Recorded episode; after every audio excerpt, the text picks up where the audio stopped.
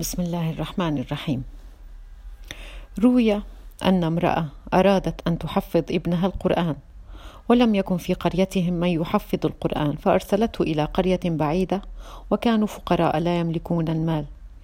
وصل, وصل الغلام إلى المعلم فوجد الحلقة مكتملة وقال له لا مكان لك فيها. فحزن الغلام وانطلق عائدا إلى قريته فأدركه الليل في الليل في الطريق فاستند إلى شجرة ونام.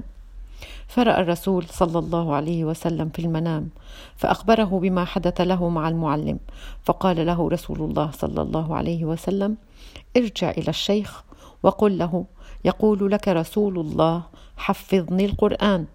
فقال له الغلام قد لا يصدقني. فقال له الرسول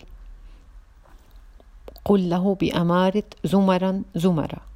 استيقظ الغلام وعاد إلى منزل الشيخ وقرع الباب فجرا ففتح له الشيخ وقال له لم عدت؟ قال له الغلام يقول لك رسول الله صلى الله عليه وسلم حفظني القرآن بأمارة زمرا زمرا. فبكى الشيخ وأكرم الغلام وجعل له مكانا في الحلقة. فسأل فسأله الغلام يا معلمي ما قصة زمرا زمرا؟ فقال له الشيخ رأيت النبي صلى الله عليه وسلم في المنام. فسألته كيف يدخل أهل القرآن في الجنة؟ فقال لي زمرا زمرا. وقفة مع آية قال الله تعالى وسيق الذين اتقوا ربهم إلى الجنة زمرا. يقول الإمام ابن القيم رحمه الله معلقا على هذه الآية يأبى الله أن يدخل الناس الجنة فرادى فكل صحبة يدخلون الجنة سوية.